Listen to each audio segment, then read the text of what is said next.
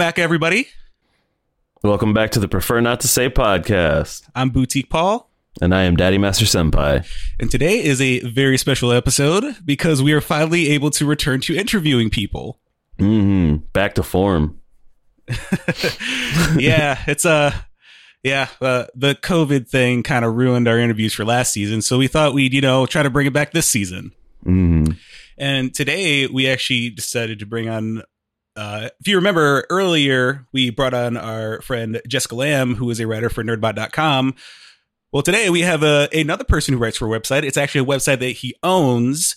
And uh, we actually have the owner operator of filmsfatale.com. Uh, and his name is Andreas. Uh, last name is Babiolakis, right? Or am I pronouncing that correctly? Yeah, oh wow, you got it first try. You got it first try. It's like you practiced. Oh, awesome. Like you wouldn't believe you wouldn't believe the crap that I've heard when it comes to my last name. So thank you. That was perfect. Don't let him fool you. He did practice. uh, well, I just I just kind of like sounded it out. It was like, okay, um like I just looked at it phonetically like, okay, this is what makes sense. And and I'm saying the mm. website correct, right? It's Films Fatale or yeah, films fatale, films fatale. Either way, uh, I, I, think it, it, works. When people say film fatales, it's not quite the same thing. That's actually a feminist-run um, film industry website, which is not the same, and I didn't know website. existed. mm-hmm. yeah, when I purchased my domain, I didn't know that that that that existed, and so far it's not been a problem. But um, I also don't want to take away from a great cause like that. So, mm-hmm. um, oh, right. no, the the the not so great writing is my website. The great cause is their website. So that's the difference. that's a good way to describe it. Um, so yeah, uh, I guess uh, first off, how are you doing? Fantastic. Oh, as good as you can be in such a climate. How are you guys doing over there in Detroit? I believe, right? Uh, we're actually in uh, Jenison, Michigan. Yeah. Oh, in Michigan. Yeah, okay. A little west of Grand Rapids. Yeah, we're we're we're uh we're not quite Detroit. Mm. Okay. No, uh, well, either way, how's Michigan going? It's it's feels going. good today. yeah, I mean, I haven't heard of any riots or anything like that today. So yeah, it's it's so going far, all right. so good. I mean, I'm still working because Mhm. I I was called back to work. Greg still isn't working. He's kind of chilling. Mhm. We're just doing whatever we can do to get by, right? Right, Absolutely. exactly. It's all you can do. So yeah, I guess to start off, uh, why don't you give us kind of like the let's do the Wikipedia bio of yourself. You know, like the early Mhm. life and what you're about. Like my my entire life story, the whole film thing. Oh, I maybe would- a combination of both. Yeah. Okay. Just kind of Okay. explain yourself Okay. and your background. Any anything that may have steered you towards what you're doing right now. Sure. Okay. Um, okay. So in 1989, uh, the year that Do the Right Thing came out, which is a brilliant film and the greatest film of that year. Um, I say that because I'm still running on that the Five Bloods high, the Spike Lee high. So there you go.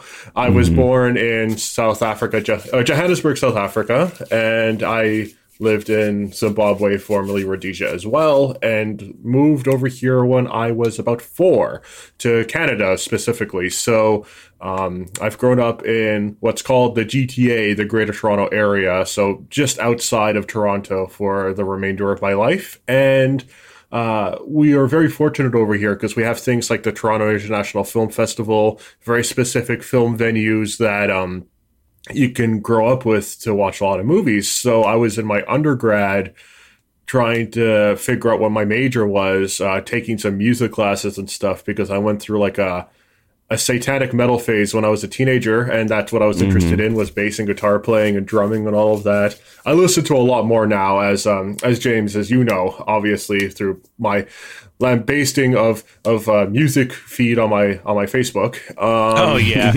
and it was in my uh, my undergrad where I kind of realized I like movies, but I like them a little bit more than I thought, and I like this new portal because when I was having this metal phase, all I liked was horror movies, and then I realized a lot of them aren't that good. So I wanted yeah. to, to discover things that were actually good, and that's where the fixation started. And then that's when I realized I love music, but I think I just discovered I love movies a little bit more. I want to do this forever, and that was it. Ever since then, I've been trying to do writing. I've specifically stayed away from the production side of things, but I um, graduated with a with a bachelor in fine arts for uh, cinema studies, And a few years later, I did a master's in film preservation and collections management, um, photography included as well. But I focused more on the film side of things. So, uh, PhD eventually. I don't know, not in this economic climate, but you never know. you know, it's kind of interesting that you say like you had your metal phase and then you also li- like loved horror movies because I kind of put those two subcultures together because it doesn't matter if either either medium puts out bad content, the fans will eat it up anyway. Well, yeah, and that's what I learned. I learned that um uh, I don't know how much you guys know about heavy metal, but there's like a certain elitism that comes with a lot of it where, you know, you have to separate all these genres together. This isn't black metal. This is uh, blackened death metal with a twist of symphonic death metal. Like it gets really ridiculous. And, you know, at the end of the day, good music is good music and descriptions don't justify bad music or things that you might not necessarily be that into. You know, taste is subjective, but there's also just poor quality. So that's why I started to re- kind of realize that, you know, I wasn't into being confined into all these little boxes. I liked the idea of being open. So it's like, if I like that with my metal, why don't I like that with all of my music or all of my films? And that's when I realized there's a lot to offer with everything. So as you know, James, I, I listen and watch basically everything as long as I like it. Right. Mm-hmm. Yeah, it's definitely uh yeah, it's actually uh funny because uh when I first found out about you, it was actually um our our friend and avid listener John Wedge. He actually uh yes. he shared one of your articles for when you were writing for the website Taste of Cinema. And I read it, Yes. and it's like usually I don't just like add random people on Facebook, but just reading the article is like, okay, hold on, I, I want to get to know this dude. He seems like he's got interesting taste, and then Hmm, just the let me slight pick his interaction brain a that you little had bit. with John, I just was like, okay, this dude seems like he's kind of into the stuff I'm into. And then talking with you, it's like it was definitely true. Like you you knew about and consumed a lot of the stuff that I was already into. And you know, it's kind of funny because it's like it's really hard for me to actually find people who like the things I I like because it's like it just kind of borderlines on a little bit too offbeat for people and it's just really nice to actually like see other people who are into that stuff Yeah, well, first off, thank you for that again. Um, I'll ask you a question in a second, but I just have to like uh, reiterate. Yeah, I, sometimes I forget that I like some weird shit, so I'll like recommend something or like uh, like to my girlfriend, I'll be like, "Hey, yo, we're gonna watch Annihilation because like you know this film is so spellbinding. I love this." And then after the fact, she'll be like. I don't know what that was, but I'm glad you liked it. Or I took her to see The Favorite, and uh, halfway through, I gave her permission to sleep through it during the film because I felt bad. I was like, I love this, but I can tell you don't. With like everybody like throwing up That's into like funny. jars and stuff, and like the the part where the guy's getting pelted with fruits and he's naked. I was like, okay, yeah, I don't know what I brought Oh, you yeah. into. I love this, but like, I'm sorry. um, do you remember what the article was? Oh, it was uh I can't remember the name of article. It was the article that showed um it was it was the comparing and contrasting of a modern film but uh trailed back to the influences of a former film. Like uh Oh wow, yeah, it was uh like one of them was uh how you um there was a comparison between the dr- the driver and Le, uh, Le Samurai. oh yeah, Yeah, that oh, article. Okay, okay, I see. and, what you and you were just going through um and i think I, I actually commented because i was uh um what was it uh oh no i remember i had asked uh because you didn't include um what was it um uh the comparison between like uh or the influence between a blow up and blow out and also the conversation right, right. kind of like how they all kind of like both of the both of the later films took from blow up and that whole like bizarre conspiracy thing but like it was found through an art form that they just happened to stumble upon Right, and uh, the whole um, recording of audio and stuff like the conversation. So. Yeah and, and then later in uh and then later in blow up where uh john travolta plays a uh sound designer for film and then you know which which the execution of that was just so amazing and how they put that together with using like film sound and that. And then I, I also really love the conversation especially just i mean gene hackman in a role that like not many people would have expected from him at the time. And honestly i think that's probably coppola's best film uh, me personally i mean i i mean i love the godfather and godfather 2 and uh i mean equally as much i like stuff like rumblefish and the the outsiders but just for some reason the conversation just had this interesting quality. Maybe it was because uh, Walter Murch was involved and just the man's a genius as far as editing and sound design is concerned. I think what also helps is that nobody, for some sad reason, and I think I know what it is, talks about the conversation. So there's no preempted notion about it. So like. Um, the same year that The Godfather 2 won Best Picture, um, The Conversation was nominated for Best Picture and Best Director. So uh, Coppola lost Best Director to himself because he won for The Godfather Part 2. Right. And, um, that's why it got overshadowed by The Godfather Part 2, which is, for my, in my opinion, the better of the Godfathers. But still, the conversation no pun intended, deserves to be in the conversation. It's a it's a hell of a right, film. and that, and that was the one that won the Palme d'Or. yes, exactly. I don't know, Greg. Do you do you have any questions or anything you want to ask? Because I mean, you've you've never actually interacted with Andreas before. No, mean, you- I, you- will just kind of chime in when, when I'm when I'm feeling it. You Oh, know, okay. you know my Do you signature watch a lot style. of movies, or Uh, I do, but I'm not like a film buff like you guys. Like, uh, we we had an episode where we explained it, uh, where where I'm the face and James is the faceless. When it when it comes to consuming media or like anything that I'm consuming in general, um, I really take a lot of things at face value. You know, I don't really Mhm. dive deep into anything. I just kind of enjoy it as it's presented.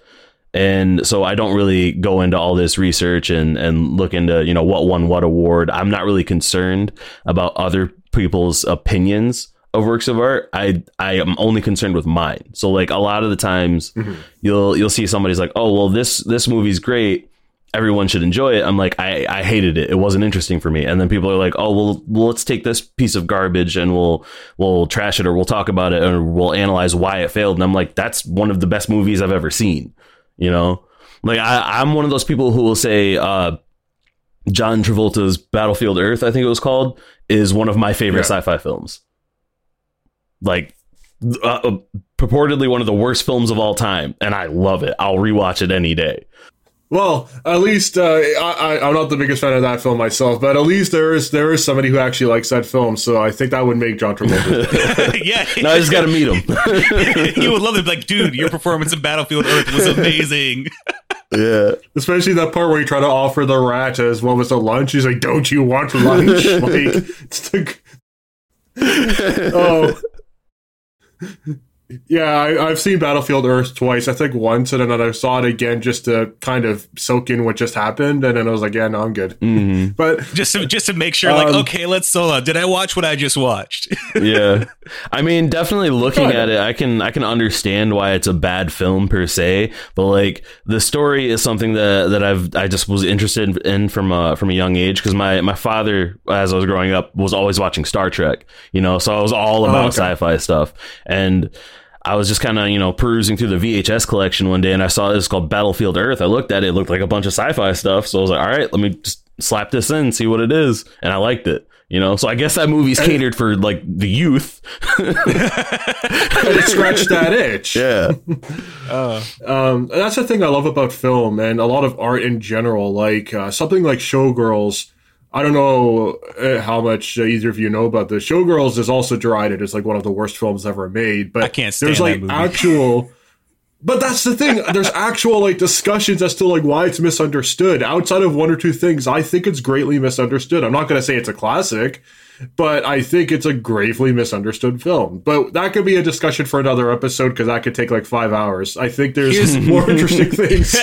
Well, we'll have you back for that one. well, here's the thing. It's like Yes. I actually like Paul Verhoeven because I love RoboCop and Starship Troopers. Okay. But I th- I think the problem with Showgirls was there's too many nuances that he typically puts in his other movies in that movie. Like that sex scene in Mhm. Showgirls, like, okay, look, the campy movement and all that stuff should not have happened. Like, it was fine for Robocop, but this is like, you know, this is just too weird and surreal. It's almost like, it's like, it's almost like he had David Lynch hanging out on set and like, here, like, hey, do this for this scene. Maybe that's why I like it because I love David Lynch. But you weren't you weren't fond of Elizabeth Berkley's uh, dolphin stunt double during the sex scene. I thought that was a great casting choice. Oh man.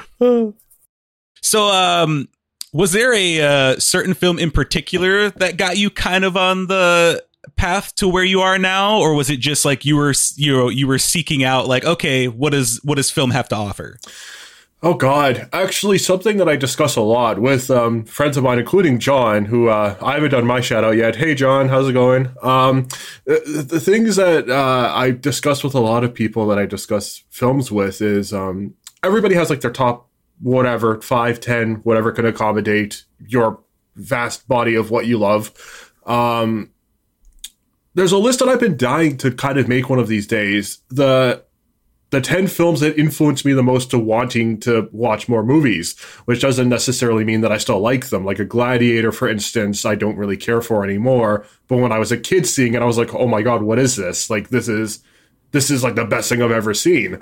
Um, so I would argue one of the most pivotal films for that, getting me into like film as like an art or anything, and it's a great it's a great bridge of a film is uh, Ridley Scott's Alien Love it. because I love you know you go into it oh it's fantastic you go into it wanting like this horror sci-fi whatever which it delivers on but then you also get these H.R. Giger sets and that that the actual xenomorphs and how like they look and the design of everything and it's like oh my god I want more of this like this is not art house, but it's like the teensiest bit art influenced. So it's like, what is this? I need this in my life. And I was maybe 12 when I first saw that. And I said, okay, I want more of this. Give me this. Okay. Uh, I definitely love Alien. Alien is one of the most impressive series ever because it was like back to back. It just, it was amazing because, like, okay, Ridley Scott does the first one where it's like, okay, it's a sci fi horror thing. And then you get to Aliens and it's James Cameron and it becomes this like sci fi action flick. Then you get to three and it's David Fincher and it becomes this weird sci fi thriller. And it's like, you know, it's just this weird evolution. It's like, okay, how does one series happen to get all these directors who, you know, end up becoming the among the names or the list of like greatest directors ever? hmm And then uh, Resurrection, we don't talk about. Oh yeah, yeah. that, yeah, that's Even the one where though just it's like, it happened. It's unfortunate because I believe that was Jean Pierre Jeunet, who's known for like um, Delicatessen and uh, Amelie for, for wider audiences. That's still an important name in filmmaking. Yeah, I, I haven't consumed any of his films yet, uh, as of as of yet. But uh, yeah, I, I find it kind of interesting because it's like you know when I had kind of like looked it up on how they went with them, and it's like you know it seems like it was one of the things. It was like they just wanted to go in a different direction, and it was like this guy isn't necessarily the guy to do this kind of movie. Yeah. Yeah, exactly. Um so yeah, even like I I don't necessarily like Alien 3 all that much, but and I don't think Fincher does either, but the fact Oh, he that it, it. gave us Oh yeah, exactly, but the fact that it gave us David Fincher who's made um you know, like Gone Girl and Social Network, which I think are like fantastic films, Zodiac, um, Benjamin Button, which I think is underrated. I don't think it's amazing, but I think it's underrated. Um, yeah, And uh, then Fight you Club, know, sometimes obviously. you need that. Well, um, we, we don't we don't talk about Fight Club, but I'll, I'll tell you why. And this might get Oh, me kicked right. off the pod. this might get me kicked off the pod, though. I think that movie's vastly overrated.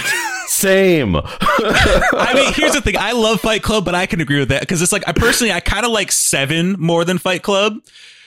But the, I mean, Seven was And a, even then- Seven was a good a good movie because he got to actually execute what he wanted. But the thing with Fight Club, it's a lot. You know, I call that the you know that's that generic uh, part of the generic. Uh, cinephile starter pack it's like you lump that in there with like Yeah. donnie darko and pulp fiction and requiem for a dream which don't get me wrong like requiem Yeah. for a dream and pulp fiction are extremely important and uh, donnie darko for what it is was great for the time and you know its influence on the you know pop culture zeitgeist is vast but it's like those typical films like oh uh you know it's it's that thing where it's like you know you watch these and you're automatically like into cinema and it's i just find it weird and i'm just like i could list you off so many movies that are way better to start off with than that Yeah, exactly. Um, in my master's program, these were deemed the the college fuckboy films. So stuff like uh, Shawshank Redemption. I didn't come up with that, by the way. It's stuff like Shawshank Redemption or Fear amazing. and Loathing Las I Vegas. So like these these posters you would see in every college dorm room, where it's like you know, yeah, the Fight Club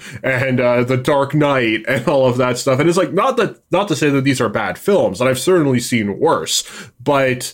Um, I think what gets everyone's goat is the fact that a lot of these films are so revered, and it's like you do realize being John Malkovich exists. You do realize that like all these other movies exist uh, in the same time period, no less, and they do the philosophical thing and the social commentary thing a lot better. But you know, they're they're far from the worst films I've ever seen. Don't get me wrong. Yeah, but but those films, it's it's like the dude bro films. Like your Yeah. your college frat literally guy's gonna love these movies. literally one has a guy called the dude, the Big Lebowski, which I think is a hilarious film, but I I Mhm. wouldn't say it's the Coen brothers' best, and I think that's almost disrespectful to their filmography to say that. Like they've made so many iconic films. Oh right. I mean, of of the films I've seen of theirs, it's like I look at the, the Big Lebowski and I'm just like, okay, I get it, but you know, I, I just want to tell people it's like, okay, hey, maybe sit down and watch Barton Fink, and then you'll maybe rethink. Yeah. See, here's here's my issue with it is I don't feel like any of those films are widely marketed enough. You know, the the reason these dude bro films exist is because they're they're casting such a wide net that people will see these. Oh yeah, and that, that is definitely part of the issue. It's like those are the Mhm. ones likely to get you know, you know, they're they're the one getting all the bu- the the marketing budget just because like oh this will appeal to the mainstream, and it's like you know. Mhm. I mean, we're kind of seeing a bit more of the artsier films being successful, but it's it's mainly because it, Jason Blum is a genius and everyone needs to follow in his suit because he knows how to make cheap films and make more money than everybody, and they're usually good. Mhm. And even when they're not, they're at least like interesting premise wise. They just happen to not succeed. But um, yeah, there are a lot of innovators. So like you know the Blumhouse Productions, uh, A twenty four is really good at picking Oh, out what films to A24. distribute. Uh, yeah, A twenty four is fantastic. Annapurna used to be a bit more on on the nose with this type of thing. Um, I hope they kind of get back on the rails because I, I I love their their company and I hope that they do all right because I know they're in a bit of financial trouble. I believe. I think that was because they Um, decided to become a distributor themselves. right. That that was part of the issue because Right. they were putting out good movies, but it's like like I mean you gotta think like when they put out um was it Sorry to Bother You? Yes. That was just I was like, man, this is what you guys are coming out with. Okay, I, I'm excited to see. Or and it was at uh if Beale Street could talk, that was them, right? Who distributed it? I think so. I think so. That's South by Road, which was a fantastic film, by the way. Oh yeah, definitely.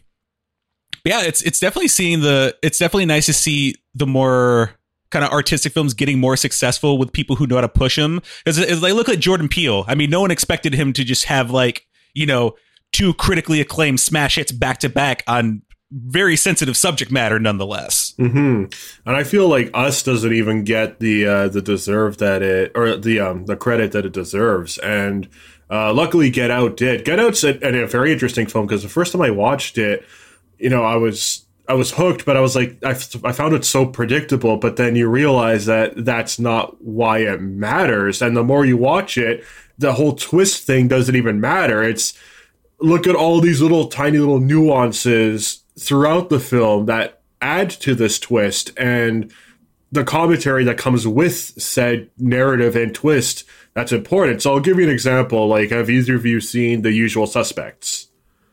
Nope. I have. Um, I don't know about you, James, but for me, I saw the film once and I was like, I was younger, by the way, and I said, wow, that was amazing. But the more I think about it, the more I don't like it and I'd never want to see it again because the twist negates basically, without spoiling for those who ever want to see it, and negates the entire film. And like, who wants that? You know what I mean? Like, it's a more surprising twist than Get Out, but Get Out is a much better film because it's still a story and it still holds up and it's still a commentary. Whereas the usual suspects relies only on its twist to be effective and that to me that's not good Yeah. storytelling that's a good moment I mean, also, I mean, I don't, I don't know how much credit I can give to Bryan Singer as a director, just in general, i also can't stand bryan singer yeah he's yeah, uh it's he he's as a director he's so so as a person he's garbage. garbaggio i can't stand him yeah exactly Yeah, he's he's awful. Yeah, that's the thing. It's like you know, you look at it and it's like it's almost like it was designed for the twist, and you're just like, that's it. yeah which that to me that does not make a good film a good film could have a great twist like okay let's make this interesting without spoiling for you know the listeners or whatever what are your favorite twists of all time like uh the film where it's like like a twist happened and you said holy shit i did not see that coming and it Honestly, stayed with you for like my- the rest of your life My favorite twist is one that happened recently. I might have been last year. I saw David Fincher's The Game, okay and that was just. I didn't realize a movie could just get that bonkers from start to finish to where I was literally like, I have no idea what's going on and I don't even know where this is going. And then once it wraps, I'm just like, what did I just watch? Like, it, it just blew my mind. It was, it wasn't even the twist itself. It was just the execution. The fact that this movie flowed as well as it did with all these random bizarre things happening and it all came together at the end. I was just like, okay, what? What about you, Greg? What do you think? Um, uh, it, it- for me, I would say because I can only think uh, too far back. I would say Us, the the twist in Us, the reveal. Okay. But that's the same like as Get. Out, where you might be able to foresee it from a mile away, but it doesn't matter because it's it still Mhm. benefits the story so well, and it's not like the shock factor of oh I didn't see it coming, but it still it perfects a story and what it's saying because uh, without spoiling us, because I think every listener should see this film, um, it plays into the whole classism and privilege storyline perfectly. So it's like it could only have happened, and that's why it's predictable because it should have happened. So Oh, right. Yeah, definitely. Yeah, that's a movie. I think the big thing with Jordan Peele and uh, like a lot of directors, it's like it, there's this kind of like, you know, he, he almost like that Quentin Tarantino thing where it's like, you know, the layers of influence are what really drive the movie. And it's like if you Mhm. understand, if you don't understand the influences and the references, fine. But you know, there's more to the movie than just oh, hey, I came up with a story. It's like it's deeply rooted in like you know like like us with this commentary, but also a mixture of these influences. And uh, he said the uh, original influence of the film was his um his fear of uh, doppelgangers as a child. okay, So yeah, he he was always like afraid he'd like see a double of himself just somewhere that he just wouldn't know about, just would happen upon him. Like you know, yeah, it was just one of those weird things that as a kid, and that just kind of played in the influence. And then the whole uh, hands across America thing, he inc- he incorporated that because he said as a child he knew there was just something not right about it. yeah, which is interesting because especially we have like so many like protests like happening right now, and you have a lot of companies or corporations trying to not necessarily make a buck off of it, but it's like, yeah, this doesn't look good. You know, this is something that's that's pretty real, and putting a big trademark on it doesn't look great. You know. Mhm. Oh yeah, definitely doesn't. Yeah, but I mean, um, yeah. So, I mean, a twist can be beneficial to a film, but if that's all that the film is relying on, like the game is a great example, and Us is a great example because they're twisty films, but they don't rely on that necessarily. They're still good stories through and through. Um, You're not waiting so- for the twist; it sort of just happens to you.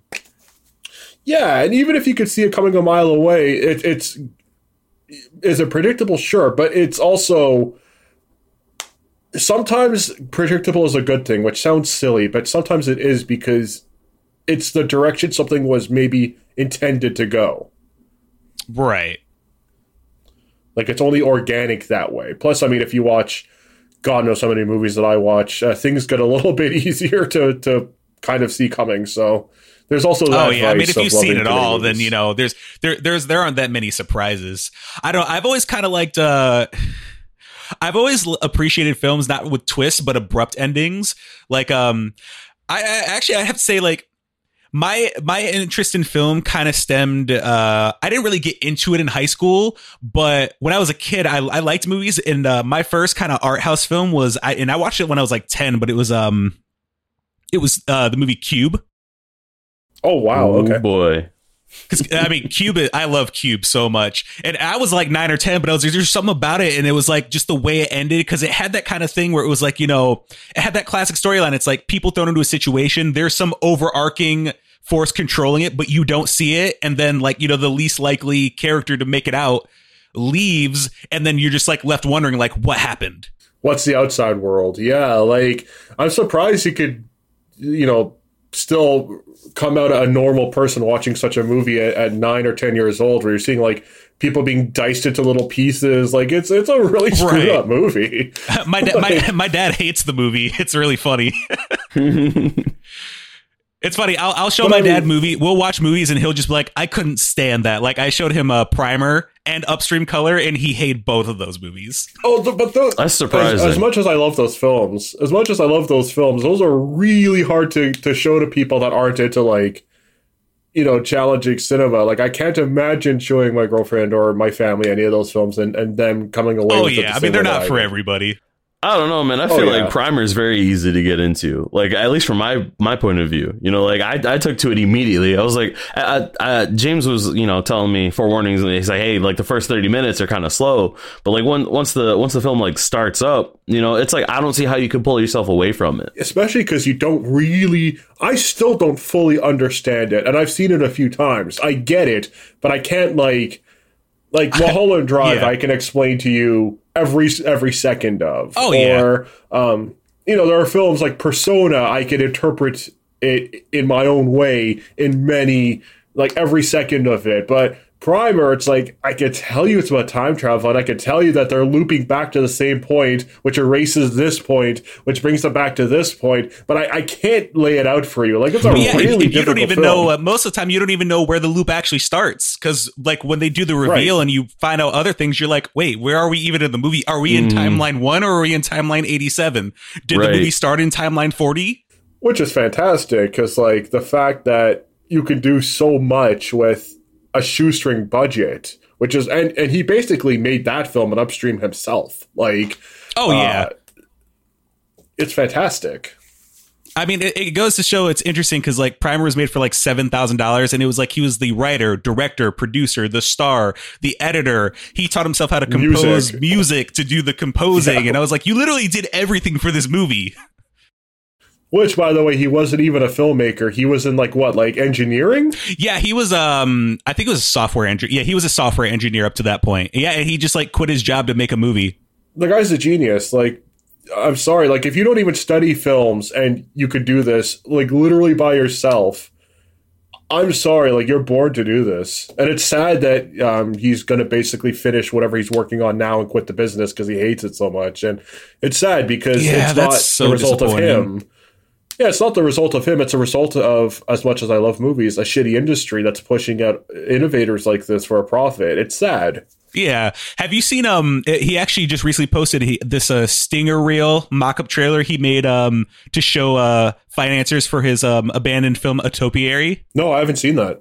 Oh, it's really cool. He's got like some sound effects footage that he made himself and then like it's intercut with scenes from other movies to kind of like show what the narrative's going to be like and it's literally he even had like Steven Soderbergh and David Fincher trying to find financing as executive producers and no one would bite at all. And he Like- he said he got the budget down to where he could do it the entire thing and it's a sci-fi epic he was doing. He said he could get he said he could do the whole thing for 14 million dollars and no one wanted to do it. I was like are you serious? Like you guys spend a hundred million on garbage sometimes and you won't give a little bit of chump change to like an artist hmm like that gets my goat because I've got two examples of this. Do either of you know the work of animator Don Hertzfeldt? not by name Have either of you heard, seen this really popular thing in the 2000s called rejected cartoons, where it's like the the my spoon is too big, I am a banana. oh yeah that dude Yeah, believe it or not, he's made some of the greatest shorts and features I've ever seen, actually. And um, it's the same thing where it's like this guy can't get financing or the proper funding to do what he wants. This guy's made some of the greatest animated works I've ever seen, and Rejected doesn't even come close to it, which is saying something because as hilarious as it is. Um, big recommendation to everybody. It used to be on Netflix. I don't know where it is anymore. It's it's such a beautiful day. One of the greatest animated films I've i ever remember seen. i remember watching it in high school on youtube Oh, rejected. Oh, yeah. It was. It was definitely. It was a mood back then. Um, but the the biggest example of this that that irks me because Don Hertzfeldt might not be a name everyone knows. Does everyone know Akira Kurosawa? yeah I don't know anybody by name. I I intentionally avoid knowing who made what to avoid any type of bias that I may uh, draw from it.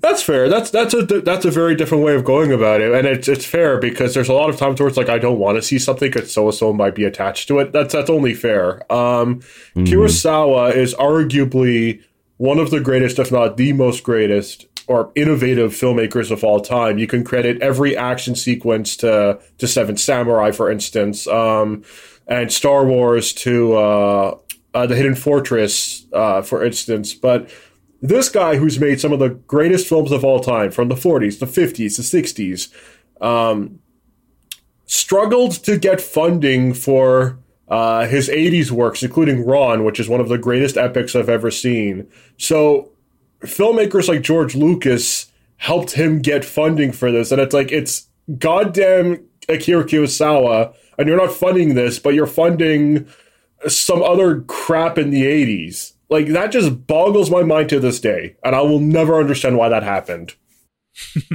it's yes the nature of the industry mm. It's the language of currency, man. That's the only thing they're after. But it's like this guy made Seven Samurai, which was like at the time I think one of the most successful foreign films of all time, and it continues to be that. And that was like decades ago, and you can't trust him to to remake King Lear. I don't know. To me, that that's just weird. I, like, it's not like the guy was unknown. He's been like revered by the industry and profitable for decades. It's just because he took some time off and he had like this one crossover done with like a, an American production, I think.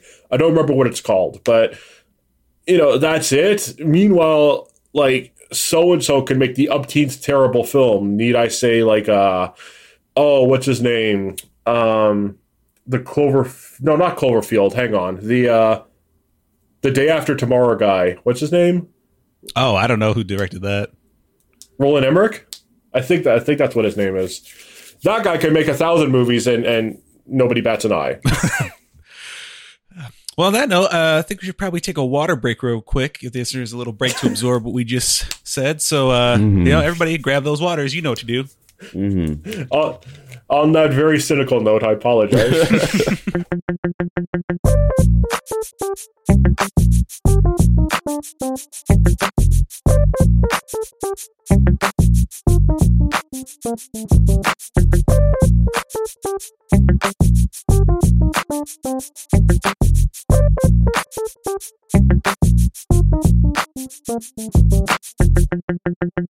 Welcome back, everybody. hmm We're back at it again. The Prefer Not to Say podcast. We're here with our friend Andreas, who is, uh, you know, one of the biggest film fans of all time. hmm That's the thing. I don't even know if I am, and I, I I devote my entire life to this. But you have like, God, like you, you. That's what I love about cinema, and it's been around for over a hundred years. Like it, it never ends. Whether it's discovering people who love it more than you do, which I think is honestly a privilege. Um, discovering stuff that you've never even heard of that's considered iconic it never ends. So I I have however many years left to live, and I'm going to devote every second to trying to try to exhaust this well, and at the same time revisit everything that I've seen along the way. Oh, that's always a good goal to have. Now, uh, hmm now tell us about Films Fatale. Um, how how did it? How how did you come up with the idea to start your own film we- website, having written for other films? Actually, actually, before that, why don't you talk about your career as a freelance journalist for these websites? Sure. Well, I think they kind of tie into the same the same answer as to like why I wanted to make this. So, okay, um when I was first getting it's it's interesting because I have a love-hate relationship with the Academy Awards and it's more of a love than a hate.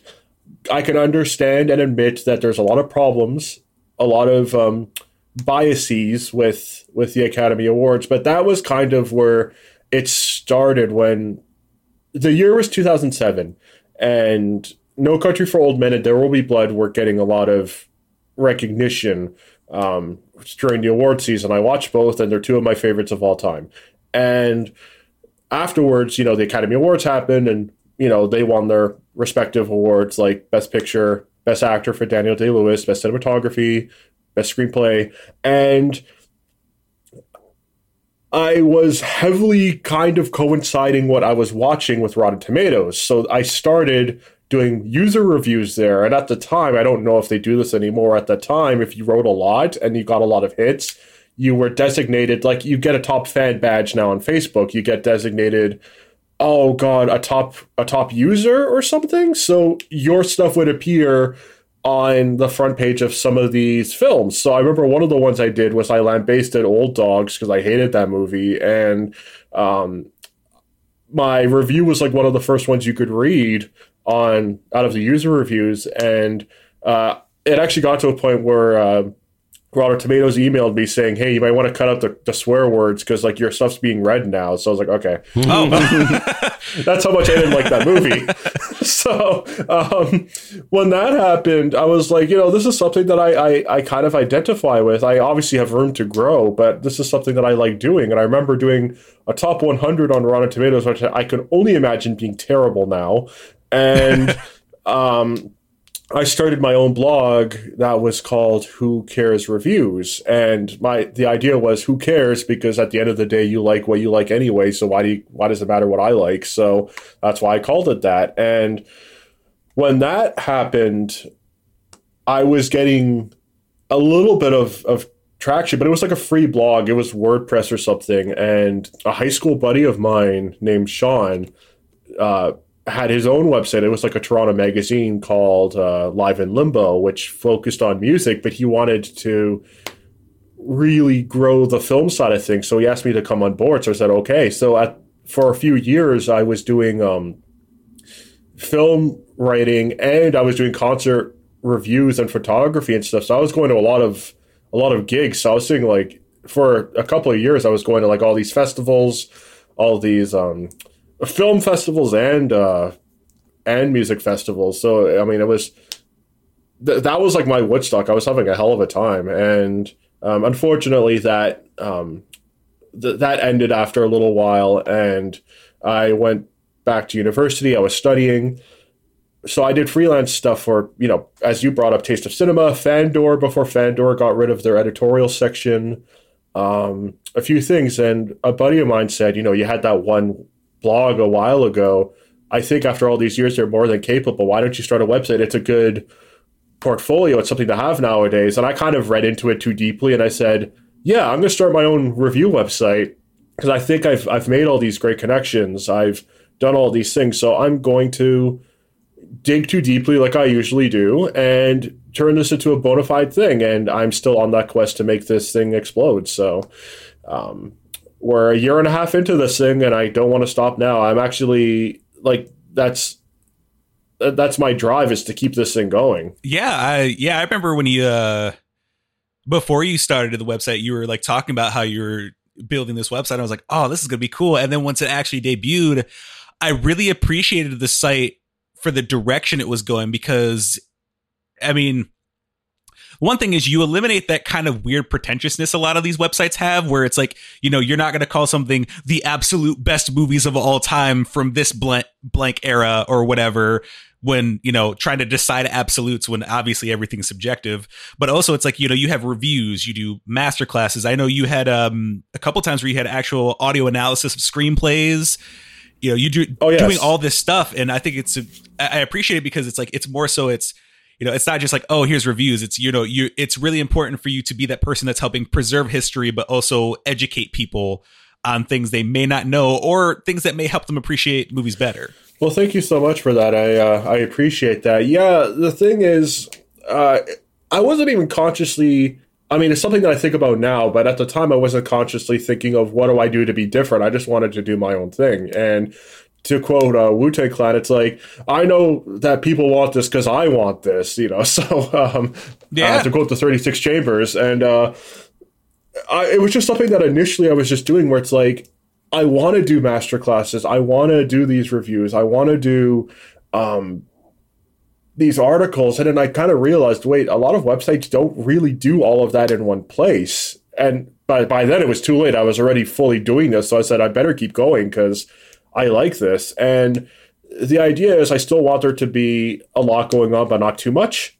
So it becomes uh, oversaturated and the identity of the website is lost. So I hope I fulfill that mandate and continue having a very singular voice that resonates, but at the same time isn't confusing. Oh yeah, it definitely. Um, I, I, think it's the variety is where the biggest strength of your website comes from because it's like I see a lot of the a lot of these websites seem to be a bit more cookie cutter where it's like they have the typical lists and a lot of the a lot of the authors seem to kind of go along the same lines of how they approach writing and it says it seems like it's more like you know I don't know I, I think it's just there was a certain quality that I noticed with the variety you had but also the you know the intention of where you're coming from because you know, especially it's like, yeah, yeah, you're you're a website that does reviews and you do rate things, but you know, the way you describe them in the format in which you present, and even even some of the humor, like when you um did the uh I forgot which Tyler Perry movie that you uh Oh god, that you wrote that, about. uh, but uh, you started it off. that uh, funeral one. you, you did you did a thing where you're like, this is terrible. No need to write any further, and you included your uh, author tag at the bottom, and then under it, you're like, okay, now I have to really discuss the movie to actually, you know, you know, because uh, I'm doing this for the website, I had to watch it. Now I have to talk about it and tell you why I don't like it. Well, I also like. I, I feel like anybody can kind of get by with the Rotten Tomato score or whatever, and not actually review this thing. So it's like, I don't know. I, I feel like I have to prove that I actually saw this hunk of shit, so I think I'm gonna Right. have to do it. Um, I, I, you know, like I have to imagine if I'm actually being paid, do I feel like I uh, I earned my money by giving it just a zero not doing anything. So no, I wouldn't. So I, Right. you know, I, I was tempted to do that, and then I said, you know, no, I got to actually write something. But if I leave this in, it might actually be funny. So I did. So Yeah, there was also uh, I still haven't got a chance to read it, but for April Fool's Day, you did this like retrospective appreciation article for the misunderstood classic baby geniuses. oh god. Uh, How, how did that? How did the idea to do that come about? Because I was like, because I remember you like kind of explain, like people in the comments were kind of explaining it, like chatting about how the article goes, and I was just like, that's genius. Like as an April Fool's joke, you're like, oh, I'm gonna give a serious like, hey, we need to appreciate this more, and then it just sort of trails off like, I don't know why I'm doing this because this movie really isn't good.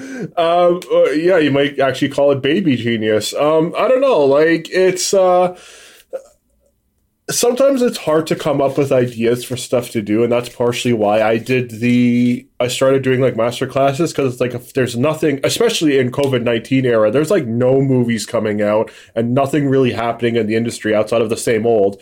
And I want to stick to the positivity side of things, which I think jokingly reviewing a bad film isn't exactly positive, but um, I was just struggling to think of something, and I realized, oh, it's April Fool's Day tomorrow. So it's like, what bad movie have I not discussed? I've discussed um, a few, like the Super Mario Bros. movie on on the website. So it's like, which of these?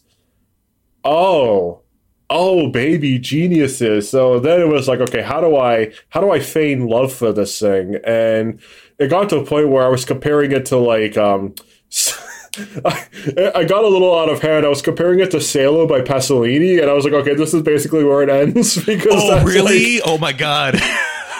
yeah. There was Oh, actually a part that, that I got rid of because it got too ugly. it got too ugly, so I was like, Oh, okay, I'm gonna get rid of this because now this is getting like offensive. So I'm just gonna I'm just gonna cut it off here and just reveal that it's a joke. I don't actually like this movie at all. And the worst part is you see so many comments where it's like, yeah, I don't get why people hate this movie, and it's like, I don't think you read this. I don't actually like this at all. I actually despise that film and the sequel too. Oh God, which maybe I'll do for the next April Fools, but I guess you'll see that coming. So Greg, do you have any questions about the website or anything like that? Not really, none yet. I mean, uh, if you're not there already, you know what? At what point is this becoming like your full time job? You know, is this is this? At what point are you freeing yourself from the yoke of the oppressors, as I would put it? that's that's a good way of putting it. Um, so yeah, like any millennial, I'm doing multiple gigs. I do um, I do like a full time. Luckily, I'm privileged to be able to do so at home, which I know is not everybody's um, ability to do so right now in this It's everybody's climate. dream, though. Oh yeah, I mean, well, yes and no. I, I find working at home. I was doing this even before the virus. I was working from home, and it's so distracting because it's like, oh god, I've got Breath of the Wild like inches away from me, but like I gotta work. You know, it's it's hard, and um, I'm doing that, but it's also hard because I also run um I also run another podcast. I run it with my buddies. We do uh, a Toronto Raptors podcast. I don't know if either of you are basketball fans at all or. Uh, We are not sports ball fans. No, sir. no sports ball fans. Okay, so if I celebrate today, which is actually the one year anniversary of the Toronto Raptors winning the championship, is that okay? Oh, go for it. Oh, go for it. One hundred percent about people enjoying the things they enjoy. If you want to celebrate, and talking by about all their other ventures because you Mhm. know it's a, you you do podcasts as well, so you're no stranger to the podcast world. Mhm. Which, uh, if I Exactly. if I remember correctly, uh, because uh, wasn't and isn't the podcast on Raptors HQ? Yes, it is. Yeah, for for those who know, Raptors HQ is like literally it's a website dedicated to everything Toronto Raptors. Yeah, the the podcast is, is called That's a Rap Pod, um, and it's with my my two buddies uh, Jay and Jason. So we call them the two Jays. They call me Dre, which is fantastic. I've never had a cooler nickname, and uh, yeah, so I do that. I do um, my nine to five, but it's it's hard because my philosophy, and if this is something that I can um, try and advise to any content creator, and this is tough, but you have to stick with it. Nothing is a job unless you treat it like a job. I'm not really making a lot of money or anything off of the website right now, but I'm getting a lot of attention and I think it's heading in the right direction and it's going well. And that's because I treat it like a job. So I, I put in hours upon hours every day, whether it's watching new things or cleaning up the site or coming up with new ideas. Nothing is a job until you make it a job. And eventually I feel like it's going to be that turning point where it's going to be like, how the hell did I get here? How is this my job? Well, it's because for however long I treated it like a job. And unfortunately, with all of those things combined, that means I don't have much free time. So there you go. Yeah, I know. I definitely try to treat the we try to treat the podcast like a job. I mean, uh, I, I do I do a little bit more of the technical side, so it's a little bit more. You know, I, I have a little bit more of the heavy lifting, and I also am currently working full time. I'm actually on overtime right now, so I'm working 50 hour weeks, and we're trying to Oh, wow. we're trying to maintain the pod because we don't want to have any off weeks. You know, we've consistently Mhm. been you know recording every single Sunday for you know, I think it it'll be eight months or something like that because we recorded eight weeks of um demo episodes before we recorded the official episode. So it's like all this time it's like and you know we dropped the merch you know some people are actually buying that and we have dedicated Nice. fans. So it's like you know we can't we have to keep the momentum going because you know we're already we've already made a tiny bit of money. It's not like an insane profit but you know it's we have to keep working towards making it the full-time job. And then on top of that i have all my stuff that i'm i'm trying to do my stuff musically as boutique paul but this this overtime's really killing that vibe so it's like you know i was like okay i can do the pod i can't do all this other stuff because it's a little bit more involved Yeah, because I was going to ask how that boutique Paul thing is going because I remember you bringing up that project and it's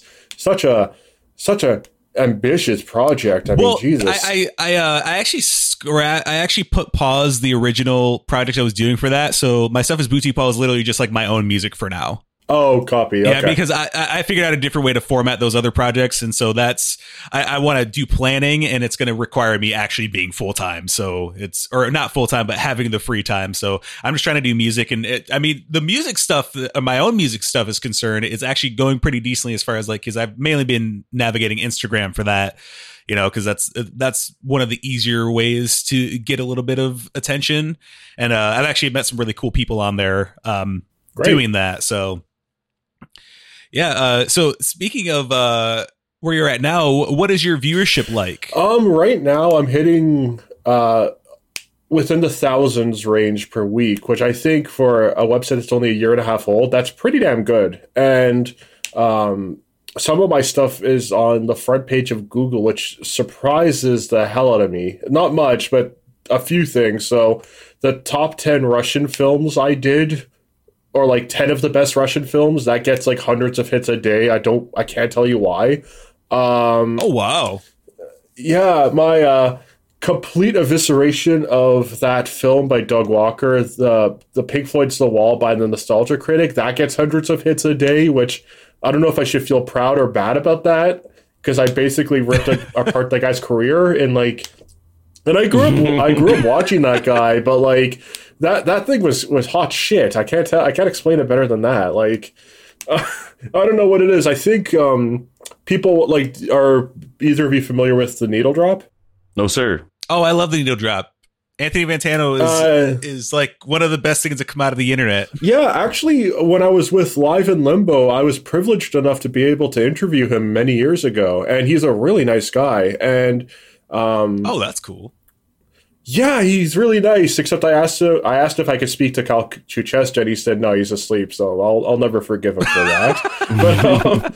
but um, um, the the For, joke for uh, Greg, for since Greg doesn't know, yeah. uh, Cal Chuchesta is uh, this character that he plays. He puts on like like a sweater and it makes himself look a little bit heftier, and he's got a mustache and he sounds like whiny, and he's just like this character that's just out to annoy Anthony. Oh, hey everyone, Cal Chuchesta here. So like, yeah, I mean, it's uh, he has like this uh, this um, this interesting Minnesotan voice. Anyway, uh, yeah, so um, yeah, he had his own The Wall review because it was not just the movie; it was also an album. Like he, Doug Walker recreated with um, oh, what's his name? The YouTuber Scallon, Rob Scallon. Um, they recreated the entire album, and it's it just sounds Oh. terrible. Yeah, so I think because he reviewed the album, people Google it and they find my thing, and I, I feel bad for for completely shitting on a movie, but it, it's doing me Hey, all you're right. getting the attention. yeah, so it's helping. So there you go. I mean, we've got what? I mean, you know, we get uh maybe tens of l- listens a week oh this yeah, point. tens. tens is where it's at. the tens. That's- We're at like tens is eight growth. So, we're like at eight seventy six something on total listens.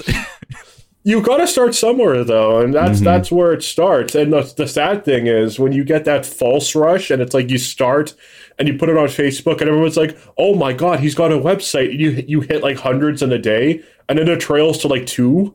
And it's like, "Oh, I thought I was doing something good here." so you but you have to keep going. Because you know it does trail off, and then you have to attract people who aren't in your friend circle or your family circle. It has to be That is- the unknown. That is the big thing. You gotta you gotta have that reach and you gotta have the persistence to keep going. That's the one of the things that always keeps me going with the pod is that I'm big on uh, staying true to my word. 100% of the time with like absolute filter. If if I'm religious, it's religious to the truth of my word. And Yes. It's it's as much to say that I've told listeners on the show that I'm gonna record every single Sunday, regardless. So tell them dead. That's my Sunday for the rest of time. That's I mean, uh, unless there, unless there are good reasons not to. Yeah, we definitely Nah. try to keep the momentum. Nah, Oh, I'll, I'll walk out of a hospital and, and record on a Sunday. I don't care. I said it. hey, I'll just- be here. This is your boy Greg. I'm barely surviving. I think I have like Mhm. two pints of blood left in me. But hey, we're recording. Mhm. We're going to talk about that new that new album. This is how it's going to go. I was just in a car crash. I just walked it off. I'm here. Let's do this.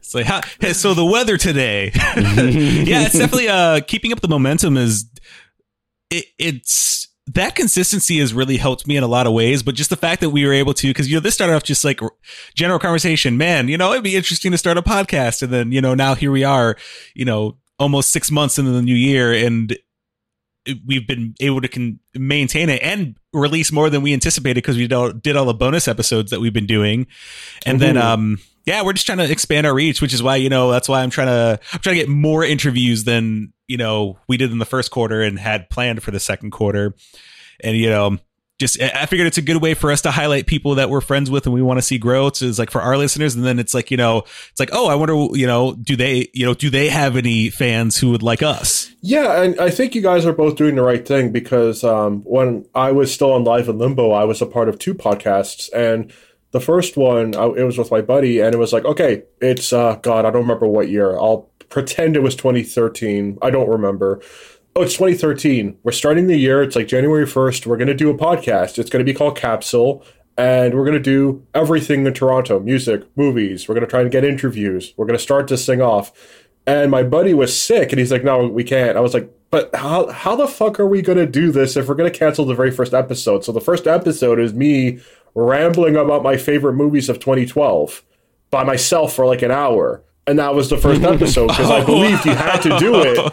You had to do it every week. You absolutely had to, and uh, it got to the point where within a year, we were interviewing like.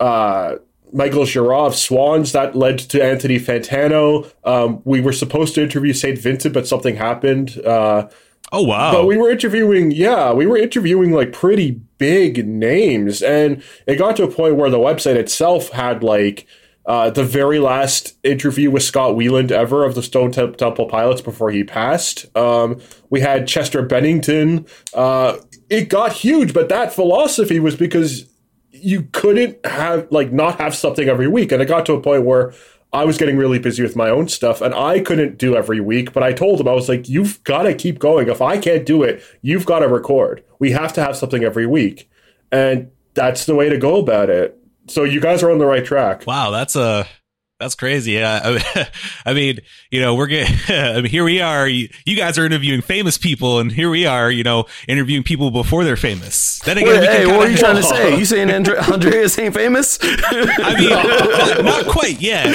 He's, he's going to be. Hey, he, hey, you're more famous than us, man. I mean, you got people. Oh, I don't know about that. Man, Chester like, Bennington, that's impressive. That man no, like formed my teenage years. So speaking of yeah. uh, interviewing famous people, for those who don't know, if you if, if you're unfamiliar with his website he recently had an interview with Amy Jo Johnson. And 90s Kids, if you're not familiar who that is, she played Kimberly, the original Pink Ranger on Power Rangers. Yeah, she was really nice, which um, I don't.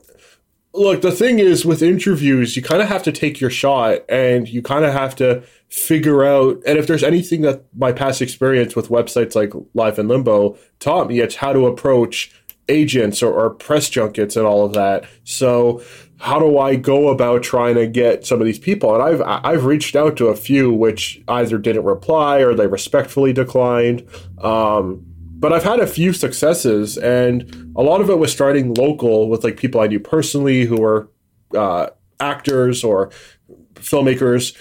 And in this year, I said, okay, I want I want this to go to the next level, and um, it's, it's. I guess it's it's good that you bring this up because I could actually disclose uh, the last interview I had, which was two days ago, um, is probably my biggest one yet. I. Uh, it's a secret now, but I'm going to hope to get it up next week. Um, I actually interviewed uh, filmmaker Olivier Assayas for uh, for the Wasp Network, which is coming out on, on Netflix. Which that guy has done like a lot of really big films, like Personal Shopper, um, Clouds of Sils Maria. So like that was like a big honor for me to be able to interview this guy. So it's like I, I still don't know how it happens, but it does. Wow. you basically have to shoot your shot. You reach out mm. and you try and sell yourself. You basically say this is what good I can do for you guys. Um, help promote you out, uh, and the rest is history. I I, I couldn't tell you. It, it you just basically have to try because the worst that can happen is you get ignored, which isn't that bad. But if you don't try, you're not going to get it. That's all I can tell you. Yeah, I mean, I'm definitely um, trying to reach out to people that are within my reach at first. Uh, you know, I, I mean, obviously, this. I mean, my fir- the first one was like, okay, friends we had who just were like doing things, and it's like we know the potential. Now we're this one is the kind of one where it's like some of the people I've been reaching out to have a little bit more notability. Like obviously, you have a website that's getting getting some form of popularity. So it's like you're you're one of the bigger uh, interviews. Um, you know, the, actually the next interview we're doing today is um, friend over the made, a, uh, a friend I made over the internet. Uh, his name's Dom. He goes by Internet Boyfriend, who's a musician that I like. You know, I'm a really big fan. I became a really big fan of his, and then we became friends. And I was like, "Hey, do you want to be on the podcast?" He's like, "Yeah, sure." So that's actually um, as of today of recording this, it'll be released at separate times. But yeah, we're actually doing that later today.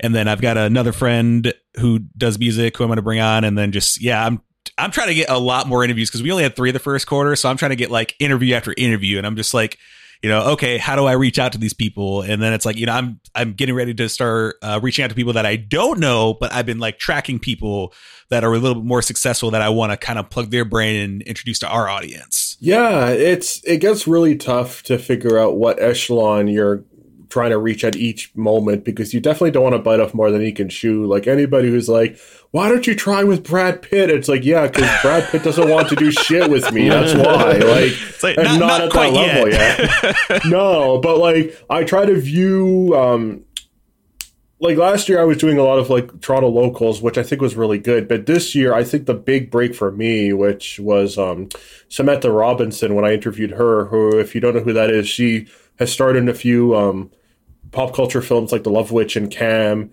uh, but also has a minor role in Once Upon a Time in Hollywood, uh, the Tarantino movie. And um, to me, that was like, okay, this is like an actual big name. This is like somebody who's like actually there. So now I'm going to try people who I believe are on this level, which, you know, if I could get this person, so maybe if I try to reach out to Amy Jo Johnson, I could say, I've interviewed Samantha Robinson um, and the like. So now down the road, if I try to get somebody else, like I say, I've interviewed Olivier Assayas. So um, that's the idea. And once I feel like there's a digestible next step to go upward, and I see that opportunity, I guess I'm just going to have to try and try and get it. But it's it's all about being strategic, but also you have to. I wouldn't even call it gutsy. I would just say be almost careless with like reaching out to people. Like do it properly, but like don't be nervous or anything. Just do it. If you feel like you have the credentials and you, you have something to offer, just do it because the worst that's going to happen is you get ignored. Like I've been ignored by a lot of people who I'm not going to name because it's not their fault. I'm just some guy. Right, Right? That makes sense. Yeah, so I'm not taking it personally. I'm just a guy, but um, you have to take your shot. That's it. Uh, But you have to do it wisely.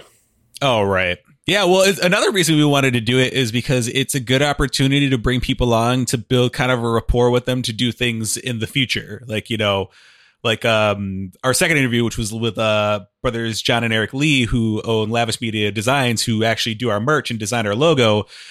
Uh that that happened because uh Greg was uh co-workers with Eric and then, you know, we when we came with the podcast, he was like, "Oh, we can bring them on," because we were already going to plan on contacting them for merch, and it was a good way to get to know them. And then, you know, now now we're like, you know, kind of, you know, we work together in a capacity, and that's kind of how I hope to approach a lot of these interviews. It's like, you know, like with you, it's like this starts with just the podcast interview, but it's like, you know, there are probably plenty of opportunities we could take to like collaborate on a multitude of different things and like kind of like benefit from each other. I would love to. If you'd love to have me back after shitting on Fight Club, I mean, I would love to come back. I just don't know if anyone wants me back. After We'll, we'll have to do our we'll have to do like a spin-off series of something with you. I agree, man. Fight Club is overhyped, so you're always welcome back. well, thank you. But like, well, the listeners want me back. They'll be like, "No, fuck him. He didn't include it on his top 100 of the 90s. He's an asshole." like, uh, which luckily I haven't had that, but I have had death threats because I, I shit on Braveheart. So I mean, there you go. Oh, really? That's amazing Yeah, I- because Braveheart is telling me not good. No, it isn't. I gave it. I gave it a two out of five, and then people told me to go kill myself. I'm serious. It was, it was um. Oh, It was for um. no. it was for Taste of Cinema, which obviously has a wider reach than I do. Because like if it was on my own feed for Films Fatale, that would be like some random people, but mostly people that I know. So it's like you're telling me to kill myself because of Braveheart. I know you. Don't do that. oh man. yeah, uh, no secret. I don't care for Braveheart, and it's one of the worst Best Picture winners to ever win. And there, I said it. Oh, that's funny. I mean, you know, Now it's, I'm you, definitely not getting invited back. you can't you can't please everybody. Hey, you know, I don't that's know, more man. of You'd an be ins- surprised. that's more of an incentive to bring you back because like the uh it's uh I don't know. It kind of almost go, aligns with the intention of our name. Like, prefer not to say. There's a couple of reasons behind it, but it's like you know, we you're willing to say the things that most people don't want to say. You know, most people, you know, they don't. Some people probably wouldn't want to openly hate on Braveheart, but you're like, nah, Mhm. forget that. Well, the thing is, I just don't want to come off as like a snob because there's a lot of like conventional stuff that I adore. Like, um, God, like even some of the Marvel stuff. I wouldn't say they're like my favorites ever, but like, come on, like, um, the Spider Verse film was was like brilliant. I think, especially for like a mainstream animated film. Like, come on, give me more of that. That was great. So there's a lot of like conventional stuff that that I do like. I just I find that if you have to know when to be open about this type of stuff. Uh, like hating on movies that somebody might might like because you don't want to make them feel bad. But at the same time, like I think, in, like in this venue where it's like, what what films do you hate? It's like, well, I hate this one. I'm not going to lie about it, but I that's the beauty of it. There's a lot of films that I like that people think are are nonsense, and that's perfectly fine. That's that's the beauty of it. I don't like, think any less of somebody as a person for what they like. Um, it's all subjective, but you also can't like lie to yourself if you like something or if you don't like something. If it doesn't work, it doesn't work, and that's important for developing your taste. I think. Oh yeah, definitely. It's funny when uh people will like say like I'll like a movie and they'll be like, oh, I, I didn't really care for that. I'll be like, oh no, it's okay. You just don't get art yet. But it's a joke. I'm not like it's like you can like whatever you want, but it's like I like to be like, oh, that's okay. You just don't understand it. It's fine. You know, you'll you'll catch up eventually. But yeah, I think it's like because there's a lot of um. I mean, you know, it's really interesting because Greg and I are kind of like opposites in a certain way when it comes to movies. Because it's like there's this stuff that's like even stuff that's even widely because it's like it would this is a bad movie, but he'll love it. Like he played me some trailer, of some really bizarre like weird B movie style like movie from the 2000s. It's like about werewolves or something like that. And he was like, dude, I love this movie. And I watched this trailer and I was like, wait, what is this? And, oh no, was it werewolves? No. Now I'm trying to rem- remember what it was. No, Maybe wait, was- hold up. Uh, is it was it uh, Aeon the Last Vampire? Is that what it was? It might have been. I've never even Oh heard wait, of or no, maybe Right. I've been thinking of getting them all together. Oh know. no, uh, uh, there was also this other movie where it was like. I don't remember. It, you showed me a trailer for something, and it was like it's one of those things you would literally just only find if you're at the video store, and you're like, maybe I'll give this a shot. But uh, I don't know, I think but I'm a that's the sucker best. for movies like that. Well, it's awesome because we're also very open minded. We're willing to watch whatever the other person suggests, hmm which is why we did our um you know, we did our one of our first episodes was we watched two movies. I picked one and he picked one. He picked uh The Day the Earth Stood Still, the original, and I picked Upstream Color. Oh, which are both great films, by the way. Those are both excellent films. Mhm. Yeah, he'll he, you know, there's certain things he'll watch and it's like, yeah, I'll watch this because he suggested it, but I know it's probably going to be bad, but it's like there's probably going to be a good quality about it why it's so bad because it's like, you know, he he has no problem like, yeah, this might be garbage, but I think this is hilarious and it's One awesome. hundred percent. There's there's no there's no shame in enjoying something that's uh, conventionally bad. You know, if it, as whatever you pull from it is is what's important. You know, you can watch the worst film on earth and take one tiny little aspect of it and be like, I like this, and then that makes that film a good film. Yes, and that's a very valid point. Like uh, two things. First off, my girlfriend and I, like we we go to see uh, Tommy Wiseau's The Room. There are midnight screenings where you can like throw plastic spoons at the screen. You can like toss footballs around. You can yell during it. Um, so yeah, you can absolutely like. I have two different mental lists of the worst films ever. The ones that I hate and are like actually the worst, or the ones that are bad but I love because they're hilarious. So, uh, you know, can I consider that the worst film? No, because I, I got something out of it. I I didn't feel like I wasted my time with it, and I think that's important. And in any film, and that's why I think ratings are are difficult. They can be used pretentiously, but I think I, I'm trying my best to use them um, wisely. Even in a lot of bad things, there's there's good. So like Showgirls again, which let's not even discuss the story or the supposed symbolism that some of us think exists, like myself. That like the way it's shot and the editing, that's why I can't believe that it's like one of the worst films ever made because there's it looks like it's well made in that front where it's like it's edited cohesively. It's it's shot properly. It's not like Tommy Wiseau where he had like five different cameras going and his film looks like five different movies. Like it is still fundamentally made to some degree. So that's why film gets really difficult because it's like do you dive too deeply into it? Is it the way that it's technically made that you like? Is it just the fact that you get something out of it? Everybody's watching for different reasons. And that's perfectly fine. I think that's beautiful. Oh yeah, I, I I love telling people that I love Freddy Got Fingered. I think that's one of the, the that's like a classic bad movie, especially because like Tom Green had his moment and he took it. See, that's one where like I haven't seen it since I was younger, so I I don't have a say on it because I've heard both things. I've heard that it's so garbage that it's not even worthy of being mentioned, but at the same time, it's like almost like postmodernist humor th- that it's so insane. I I don't remember much out of it outside of him playing the the organ with the sausages.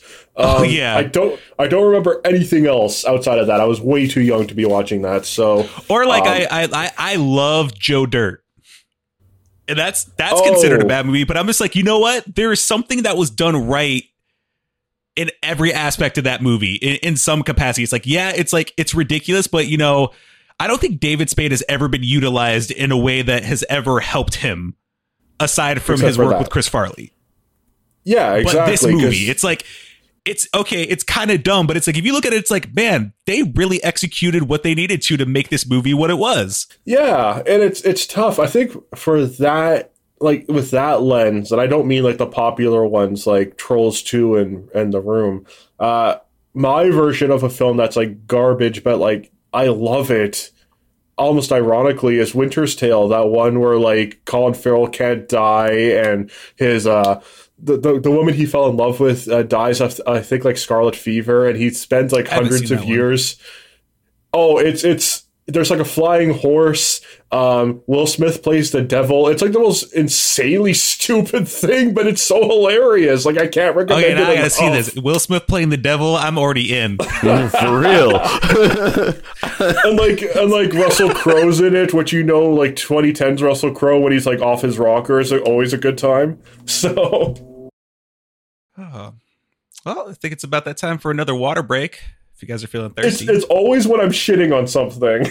right? That's that's the, that's where we always end up each section. Before you go and rile them all up, let's, let's It's like, take a oh, minute. not hot hot button issue. Let's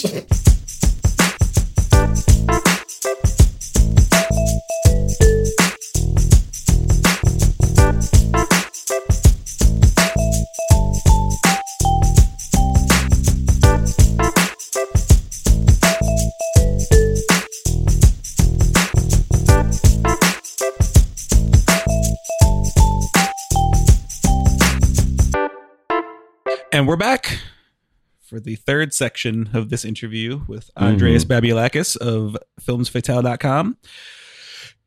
Yeah, before Well, the break, uh, we were talking about really bad movies. so, um, so what what does the future have in store for the website? Do you have any like? Do you have like a list of like? Do you have any sort of like framework of planning that you do uh, for the future? Yeah, absolutely. Like, uh, basically, the idea is I want this to be the Toronto hotspot for for movies. You know, if it's a worldwide hotspot, I'm kind of competing with Slash, Rotten Tomatoes, um, you know, the Peter Travers's and uh, you know, Roger Ebert's website, which is now run by other critics. Like, that's kind of unrealistic. Um, I don't think I can compete with that, but what I can do is try and be my own additional voice, which can be a part of this aggregate and taken seriously, which would be very interesting. So I would love if the website got onto like that type of level, and if um, my interviews only start to get better and better, and I get um, as many uh, guests as I can and uh, higher profile guests. Uh, any anybody uh, that would be that would be good. I'm currently working on this uh, decades project where I'm going backwards in time, and every two months I'm releasing a top 100 of each decade. So that will finish in late 2021 once I reach the silent era. And once that's done, my goal is to hopefully take that and perhaps all of the the best picture stuff that I've done, like I've reviewed every best picture movie, and uh, maybe get that into like a, a book release, signing, something of that nature. Um, some other type of prospects because I believe I mean that's that's a hell of a lot of work and and years put into this type of stuff. So uh, that um, I'm not copying you guys, but I've always had the merch thing in mind as well. but I'm kind of I'm kind of waiting on that. Um, my idea is I want to get merch that people will actually want to buy and not just to promote the website, but stuff that people will actually want to wear. So that's something I'm currently working on. Um, basically, just keep doing what I'm doing, but get better, get bigger, and uh, reach more. Is essentially it. And just once I've done the decade stuff and that's established, just keep doing the new stuff, the the the reviews, and keep it going on that level. But the decades thing is exhausting. It's it's fulfilling, but it's exhausting. Let me tell you. I mean, having to watch all those movies. Yeah, so it's basically like every day I'm watching something. So like um yesterday I did The King of Comedy, which I haven't seen in ages. And sometimes I, that's another thing you have to revisit stuff to uh to to see how you feel about it. But like when you discover new things, like 2 days ago I saw L'Argent by um Robert Bresson. It was like his last I think it was his last film ever or if not it was like his last big film that was like, oh my god, I've just discovered yet another amazing movie. So it's a very fulfilling experience to do this, but it's it's hard because you know you've I've already seen so many things, so it's seeing a bunch of things that I either don't remember much about or don't know anything about that has such prestige attached to it that um it, it sounds really stupid to say, "Oh no, you watch movies every day," ah, but like fitting that in with my jobs or my various jobs, uh, my other responsibilities as you know an adult, um, it could be it could be very time consuming. But like you guys are with the podcast every week, it's like, nope, I have to fit in at least one. And some days I reach up to four, which at that point it kind of feels like a job, so it gets it gets exhausting. So. But once these two years are up and those are up there, I want there to be reputable lists where people go to them and it's like, while I might not agree with these, the guy clearly has put in his work. That's kind of the idea. Where if I did a top 100 now, which I easily could, there'd be stuff on there that I don't feel comfortable saying is one of the best movies ever made. So I want to change that. That's that's that's important. You know, that's that's that integrity that's going to shine through, and something that everybody should strive for. That's what I'm hoping for. I'm hoping that there's integrity there because, like, at least if I know people aren't gonna agree with my list because nobody's top 100s are ever gonna match. They're just not mm-hmm. going to. And um, you know, when I I hate something that somebody else likes or I love something that somebody else hates, that's just gonna happen. But what I want is like I never agreed with everything that Roger Ebert said, and his his incessant hatred for David Lynch, for instance, is one of those things. But I always respected what he had to say. And that's kind of what I'm hoping for as well. To prove that I know what I'm saying when it comes to my own interpretation, and it could at least be valued in such a way. And you don't necessarily have to agree. Or if you do agree, I hope to introduce you to some things that you love. That's the other side of it. Yeah, that's always a that's always good. You know, I always find it really funny with Roger Ebert because there's that little part in his career where he wrote a couple movies eh, that were directed by Russ Meyer, and I'm like, okay, hold on. With all the things you say about certain things, you you worked with this dude on actual movies, and you're criticizing movies that you had nothing to do with, but you you, you worked with the dude who was the master of sleazy films. yeah, and that, that's the thing. Like some of e- Ebert's um, screenplays are like the things that he doctored are like yeah, they're not just sleazy; they're like problematic, actually. So um, that's that's also not a good look to have, especially like right. now. Um, it, it, it's it's tough because like you could you could argue that's like the best that he could get, but at the same time, it's like you also did uh, Return of the Valley of the Dolls, which is seen as like, especially in 2020, uh, an arguably homophobic movie. So like, you know, that doesn't look great, you know. Well, so uh I don't know, talk about what are you what are your feelings on the state of the industry currently? Not not not specifically pertaining to like the lockdown and everything like that, but just in general where movies seem to be heading with all that's currently going on. Um it's it's in a weird spot. So it's you've obviously got a lot of franchises which are hurtful but helpful at the same time. They're helpful because they're bringing in money that the that the industry is losing, but they're hurtful because they stymie a lot of the artistic voices that could be heard on a wider scale. And it's in a weird limbo right now, and I think even though it's not what you asked, it's it's hard to not bring up COVID nineteen because I think the the extinction of the movie theater was something that a lot of studios were prophesizing or kind of waiting for to begin with where it's like yes they can watch stuff in the comfort of the home of their own homes. We we can cut costs on all these things. And there are people like I can't speak for everybody, but myself and, and and maybe you too, where it's like we love going to the movie theater, we love seeing something on the big screen, and it's it's an experience. Um, but you know, especially with this climate, it's not even just a possibility that it might happen. It's a it's a it's a scare that it might happen, and it's unfortunate because movies. I find video games, for instance, I wouldn't call myself a video game connoisseur. I know what I like, but I'm hardly an expert. But they're a personal experience. You know, even if you're not playing on like multiplayer or anything, if you're playing but like by yourself, you're this hero trying to get through these levels, reach the end, do your thing. It's a personal experience where it's like, yes, I struggled on this boss and I did it. Movies can be personal, but the idea that they can also be shared, that's what's going to be missing if this ever were to happen. Where you see something in a full theater, like one of my favorite things um, is seeing like a Tarantino film on the big screen because each time you, you do it, it's like a spectacle. Like when I saw Once Upon a Time in Hollywood, I won't spoil anything for those who haven't seen it. There were people like literally clapping throughout parts of the film, which you don't see in a lot of movies anymore, outside of like you know the maybe the Marvel franchise and Star Wars and stuff. Um, you know there are there are certainly events, or like if you go into a move, movie blind, like when I saw Moonlight Blind for my girlfriend and, and my anniversary, that was like oh my god, that was like one of the greatest things I've ever seen and that was on the big screen. It wasn't like in my living room. It was like on the big screen where all I could do was focus on this thing, and it sucked me in. that's going to be missing, and I hope that's not the case. You know, I wouldn't be surprised if like this the once movie theaters open again, people are gonna like flood toward it because it's like, oh, we can finally get out of the house and do Yeah, things. that's true. I, yeah. I hope theaters as a concept don't die. I mean, one of the greatest tragedies of my youth was, you know, I mean, James, I'm I'm sure you felt the same way. Studio 28 shutting down. Oh yeah, Horrible. that was. Uh, That was I mean, like you know, that was a culture point. I mean, Celebration has you know obviously more theaters, Mhm. but just like it was, you know, Studio 28 was like it was a is, is an entire going to Studio 28 was less of going to see a film and more of a whole event.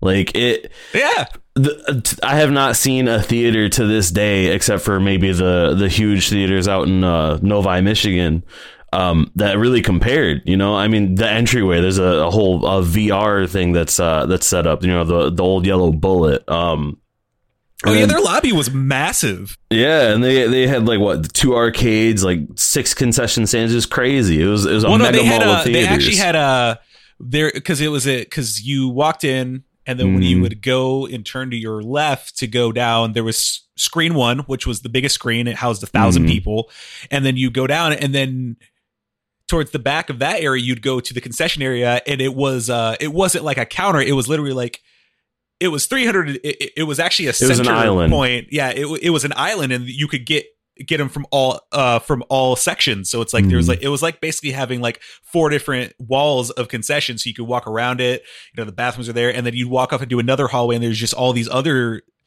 all these other screens too and it was just there's just something about the building it was like you know it's almost something out of like a oh it's almost something out of fiction. It was like that impactful. But yeah it's like when it closed down it was just like man there there was more to just going there than just seeing a movie. Yeah. it I- was it, it I was just think- a whole experience. I think even if theaters as a concept died, people would still would would find a way to watch communally, even if they had to like stream it or and and, and like like uh like film parties. You know, like anytime you're like, oh, let's have movie night or whatever. Um, I'm sure there's going to be a digital equivalent. I mean, like you were bringing up video games as a single player experience, and well, that's true. A lot of them are. Even with the single player games, like personally, I'm in a Discord community where I'm constantly Oh. like streaming my gameplay, and I I, I don't play video games alone.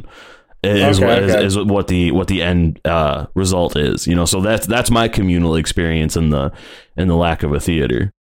That that's true though, and video Mhm. games are like a shared thing now, especially with Twitch and uh, a lot of multiplayer games. No, that's absolutely true. You're right. Mhm.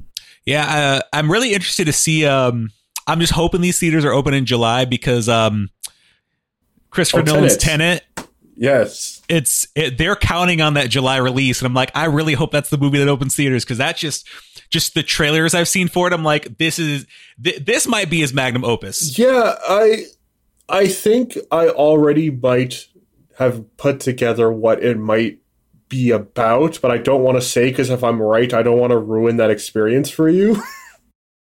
but Well, it's it's really interesting because it, it's like there's obviously some concept of time reversal because he always in all his original stuff there's always some sort of weird temporal alienation that has to do with time.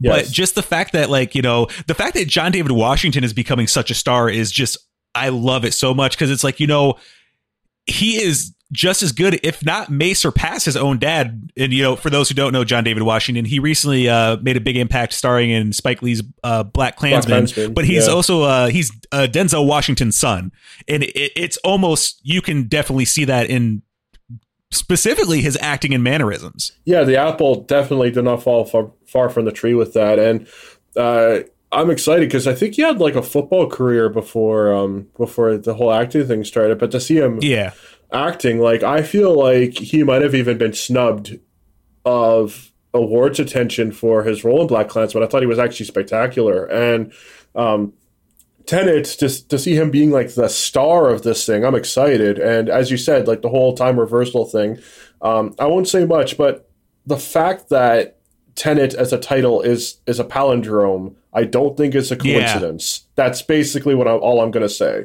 Oh, it, it doesn't have to be. I, I remember, uh, Greg. I think you actually pointed out when I showed you the trailer. You're like, yeah, you know, it's like Tenet. It's like it's if you flip it reverse, it's the same thing. And I'm just like, okay, you know, it's gonna be. It's, it's just classic Christopher Nolan. He's like, he has this really interesting thing with time, and he just knows how to. He knows how to use it as a device. Like I've always liked his films mainly because aside from the stuff where it's obviously there's a lot of special effects, I like the limits. I like how he can push the limits of like you know just the human experience. Like um, I haven't showed it. I haven't showed it to Greg yet, but Memento is a great example. Like actually, Greg, I'll ask if I were to tell you, um, how would you feel about a movie about a guy who's trying to find the person who killed his wife? Um, I'd say that's a pretty standard plot that I've seen a thousand times. Okay, now what if I told you the movie split in half, cut into pieces, first half's playing it forward, the second one's playing in reverse, and they're shuffled together? I feel like that's a jigsaw puzzle. Like Yeah. that's a film with work. Now, what if I told you the main character suffers from anterograde amnesia and he can't create new memories? And he's trying to find the killer of his wife. How's he keeping track? That's what Like gets how's how's he keeping track of his progress? Oh, he has um he does things like gets tattoos. He has he he figures out how to condition himself. He's living out of a motel and he also has a police officer who's uh, helping him along the way. But the point Okay. is he cut the movie and shuffled it together because he wants to put you in his experience of not being able to create new memories. Like every 20 minutes his brain resets. Okay. All right.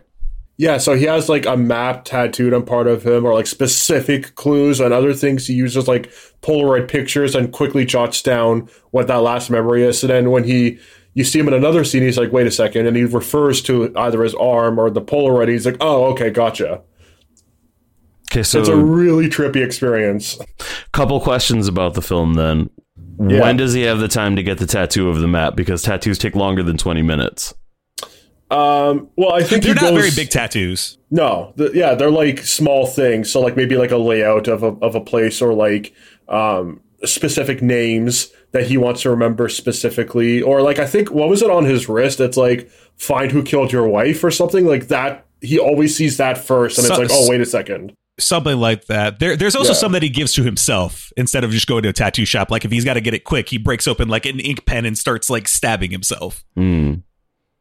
I was going to say my other question is at what point in in his process does he create enough instructions to where he spends the whole 20 minutes just reading them? He, uh, he, there's a point where he alludes that he's like conditioned himself to where he's kind of aware without being aware.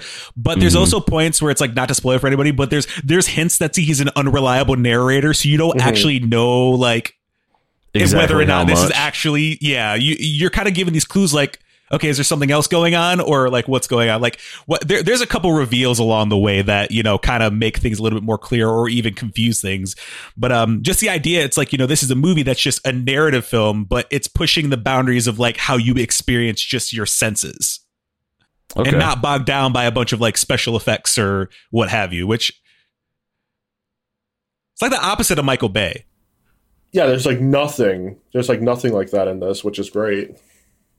Yeah, it goes without saying. I mean, um, yeah, that's why Memento is so special because it's not just a gimmick; it's how far it goes with it, and you're led down so many wrong corridors, and you're like, okay, um, I think I know where this is going, but then you really don't, and so much of what you've seen is is either incorrect or perhaps a lie, but some of the things are still true. So it becomes it's one of those films you basically have to watch like maybe once or twice, not to understand, but to appreciate. Where it's like, wow, I I get what's going on in all of these scenes. So Yeah, uh, I actually like uh, nowadays where uh, we're kind of getting more. You know, you can kind of combine the kind of more artsier stuff with like something that's a bit more mainstream. Like take um Annihilation for example. Yeah. That's a movie pretty much a lot of people can love. It's like there's some questions to be asked, but overall it's like it's got everything. It's like got like you know weird trippy sci-fi stuff, but it also has this level of like the way it was put together is done in a way where it's like okay, this is a little bit more than just like oh just the general sci-fi flick. And not to mention like the acting is also incredible. I mean, they had a, they picked the perfect cast for that movie. yeah, absolutely. And Annihilation is one of those films where it's it's a little bit polarizing, but I honestly think it's it's masterful. I think it's one of the best of the 2010s, and I don't Greg, have you seen Annihilation? Oh yeah, the, Oh, I, When- I figured. I assumed. when when it when it was uh when it was available on Netflix in China, I used a VPN to put myself over there just to watch it. There you go. I Oh, actually that's the way to do it. I actually saw it in the, in theaters. It had a very short, like two week or three week theatrical run, so I made sure to see it in the theater first, and I'm glad that I did. It was amazing. Like when it cuts to the credits and all you see is like black and the fractal images are coming towards you and you have to soak in what you've just seen to be to see that in a dark room was like, yeah, I need this second. Oh yeah, Give- I saw it in theaters too. Oh, it's amazing. Yeah, uh, I like I like how that uh, I like how that like the ending sequence almost played like a like one of those really avant garde PS1 cutscenes. yeah, kind of actually. Like it was almost like video game like because I was watching it, I was like, why does this look like one of those like like those one of those weird games you happen to stumble upon and it's just like you watch it, you're just like Simulator. what? or, oh, what was it called? What was that dream one called in Japan that never made its way over here? It was like LCD Simulator or LSD Simulator? I don't remember. I don't know, but I'm intrigued now. It was like this infamous game, and I, I've I've pl- I've played it on uh on an emulator because you can't get it over here. You uh, it's PS One, so the graphics are obviously really dated right now. But like each day is like a, a dream, and you don't know what the hell's going on, and like there's no actual like service to this game. You just go through some weird shit, and then the dream ends, and then you go to the next dream, and some other weird shit happens. Like I, I mean, like flying lips in the sky. Wow. Uh, this guy in a coat chasing you. Um, you're stuck in in a, like a- an island of nothing but brains. Like it, it- like nothing makes sense. Like it's like clearly nonsensical. So. Um, I, I recommend if you have an illegal means of playing it, go ahead. it's, it's well worth it. Greg, get on that. Whoa, what was it called? You, you said you don't remember? Or? Oh god, I'm gonna I'm gonna Google it for us so I, I can promote this um this long forgotten game properly. Uh, LSD simulator. Oh, LSD, Dream, Emulator. There we go. Yes, that's what it's called. That's such a striking title. I know. but like, if you look at some of the images, you'll see what I mean. Like, this thing's freaking insane. Yeah, that's uh, that's jarring. Okay, all right. I can't. I see told have you it was some weird shit. Mm.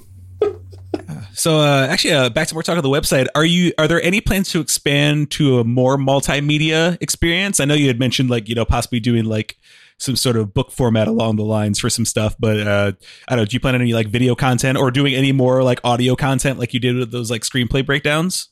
I'm gonna definitely revisit the screenplay breakdowns here and there. Um, one of the things I want to do with the interviews is when I figure out a better recording setup, uh, not on my end. I hope I sound okay. Um, but like on all parties' respective uh, on their ends, I'm still going to do the type up because I think that's something that some people prefer. But I would like to include the audio as well, and I think. Um, the the interview thing, the goal of it was to eventually get to a point where I'm doing like event press junkets where I'm like maybe on a red carpet interviewing people or I'm doing things in like a in like a live setting. Um that's kind of the idea, but like keeping it Toronto local again because it's uh it's a Toronto geared website, so maybe at Toronto International Film Festival as a media representative, or um, there's a variety of things in Toronto, like the various film festivals, like imagineNATIVE, which is the um, Indigenous cinema. There's Inside Out, which is LGBTQ two plus cinema. Um, there's uh, a lot of cultural and um, and stylistic types of, of festivals that happen here. And there's also a lot of events like the Toronto Screenwriting Conference where various screenwriters of of acclaimed films and TV shows come here. And that's the idea to try and get those maybe in video format. We can have like a channel or audio format. We can have them on the site. Um, that type of format. But outside of that, I don't intend on too much multimedia stuff unless I'm able to um, maybe do some of the masterclass stuff in video format. Outside of that, probably not. Okay. Wow. So uh actually talk about uh you work cuz you uh talk about your work with the Toronto International Film Festival cuz I know you Sure. started out like you know you've you over the years you've gone to it but you've actually made it possible for you to actually work with them. Yeah, so I did um in my master's program you have to do an internship and a placement. The difference is an internship is like 2 months um it's during the summer, it's pretty quick. The the placement is like half a year as if I'm like actually working there, but I'm also doing my thesis. So I chose TIFF, which it almost became like a running joke in my in my class because uh, everybody knew that's where I wanted to go. Everybody else wanted to go to like Amsterdam to to try and save some films over there, or they wanted to preserve LGBTQ plus stuff in um, in queer archives in Montreal. Like there were a lot of like progressive things that people wanting to do. I wanted to focus more on the um, my thesis was on something called film ephemera. So the stuff that you throw away with film. So basically, film tickets, um, screenplays, and drafts, um, letters to production companies. Why I think all of that stuff is important in a film archive or to the preservation of film history. So um, I I wanted to go to TIFF and you know, it almost became a joke. Like, we get it, Andreas. You want to go to TIFF. Uh, so, luckily, I was able to get in through that. And because of my placement there, and I hopefully did a good job with uh, cataloging of, um, I was working on the paper documents of Atom Egoyan, who is a Canadian filmmaker. Um, he, hopefully, because of that, um, and my thesis doing so well there and representing TIFF so well, uh, because I applied to work at the festival for a number of years, but the idea is you have to volunteer for a number of years before you can actually work there. But I think because of this, um, I kind of got an in for actually working there, and I worked as a standard usher for one of the festivals, and then. Um, the year afterwards, I was promoted to like a managerial position where I had to kind of like deal with what was happening on the red carpets, um, in like one venue, uh, by the way, not all of them, but like one venue at a specific time. Um, handle the what was happening on on the red carpets, um, whatever was happening in the foyer. If there was like uh, a lot of stuff going on, because TIFF is a is a is a madhouse. Like a lot of stuff is happening, and because of that, I work year round now. Not as anything super major. Um, I, I kind of do like cinema related stuff, like just um, you know, like Q like question and answers that guests might have, uh, cinema related stuff. So it's like a side gig more than anything. But uh, festival, yeah, it's it's amazing. And if either of you can like come up during festival just to like see what it's like, because like there's other film festivals, but TIFF is like about the people. So it's very much about like the guests. So if you guys can come up at any time, I highly recommend it. Maybe not this year. This year's going to be hectic, but eventually, like uh, yeah, come say hi. Um, I'll recommend some good places for you to stay, some good films to check out. What is the plans for this year, considering what's going on? Yeah, I as an employee, I actually can't say too too much actually. Okay, but the yeah. idea is, um, the idea is they're still trying to figure something out, and that's basically all I can say is that they're trying to figure out something, and they have a possible understanding of how they can go about it. But I, I obviously can't divulge more, more than that, unfortunately. Yeah, not gonna lie. Full disclosure: our original plan was to try to actually make a plan to go to the festival this year and actually do this interview with you in person. Oh wow, really? But yeah, but considering all the stuff that happened, that's not really the way things went. It doesn't really isn't really going to work out like that. But yeah, that was a plan because that's why I'd asked you. I I was asking you stuff about the festival earlier because it's like I wanted to try to go out there, but it you know obviously probably won't happen this year. But yeah, that my original plan was actually go out there so we could do like an in person thing and then like do an episode about our experience there. But yeah, the the COVID happened and kind of threw some things off, and I was like, you know what, not the time to try to travel right now. No. But next year that would be fantastic. And oh, I definitely plan on it next year because I've, I've always wanted I've always wanted to go to a film festival. And TIFF is a very good one to start. Like obviously, like the, the dream is to go to like Cannes or something, but um, TIFF is is good because again, it's so much about the people. Like it's user choice voting when it comes to like the winning film, and um, the red carpets are like on the streets, so you can like attend the red carpets and like try and get signatures and pictures. Like you can take part in Q's and A's with with the filmmakers and the actors. So it's it's very much a user based experience, and I mean it's kind of around the corner for you guys. Kind of, it's a bit of a drive, but I fully recommend it. Yep, yeah, that's a the plan is eventually go out there you know go out go out there and then eventually when I, when I start making my own films hopefully showing them there yeah that would be that would be a fantastic achievement and then I can I can try and gear everybody to, to go to your film and be like, yo, check out this guy. He he put up with my shit for two hours one day. It was great. Man, one oh. day nothing. You're gonna be back on this show. You'll see. Yeah, we'll figure. We'll, we'll have to figure. You know, we might end up coming up with some sort of like spin-off series that just includes you I- integrally. I would love that. Like, and like uh, without giving too much away like i'm something i forgot to bring up something i want to include on the website is like a film related podcast. So yeah that's something that i, I would love to absolutely do because as you can tell i can't shut up about this subject. So yeah right? I, I mean the written word only goes so far so if you can actually yes. like have people hear your voice. Mm-hmm. Exactly. Like, and not just um, what I do where, where, I'm just kind of describing or dissecting a screenplay by myself. Uh, I feel like I'm kind of a bore when I do that. When I'm bouncing off other people and I become like a five year old who's discovered candy. Yeah. I mean, that's, that's where I, I shine or annoy. I don't know. It depends on what you guys think when you listen. So. Right.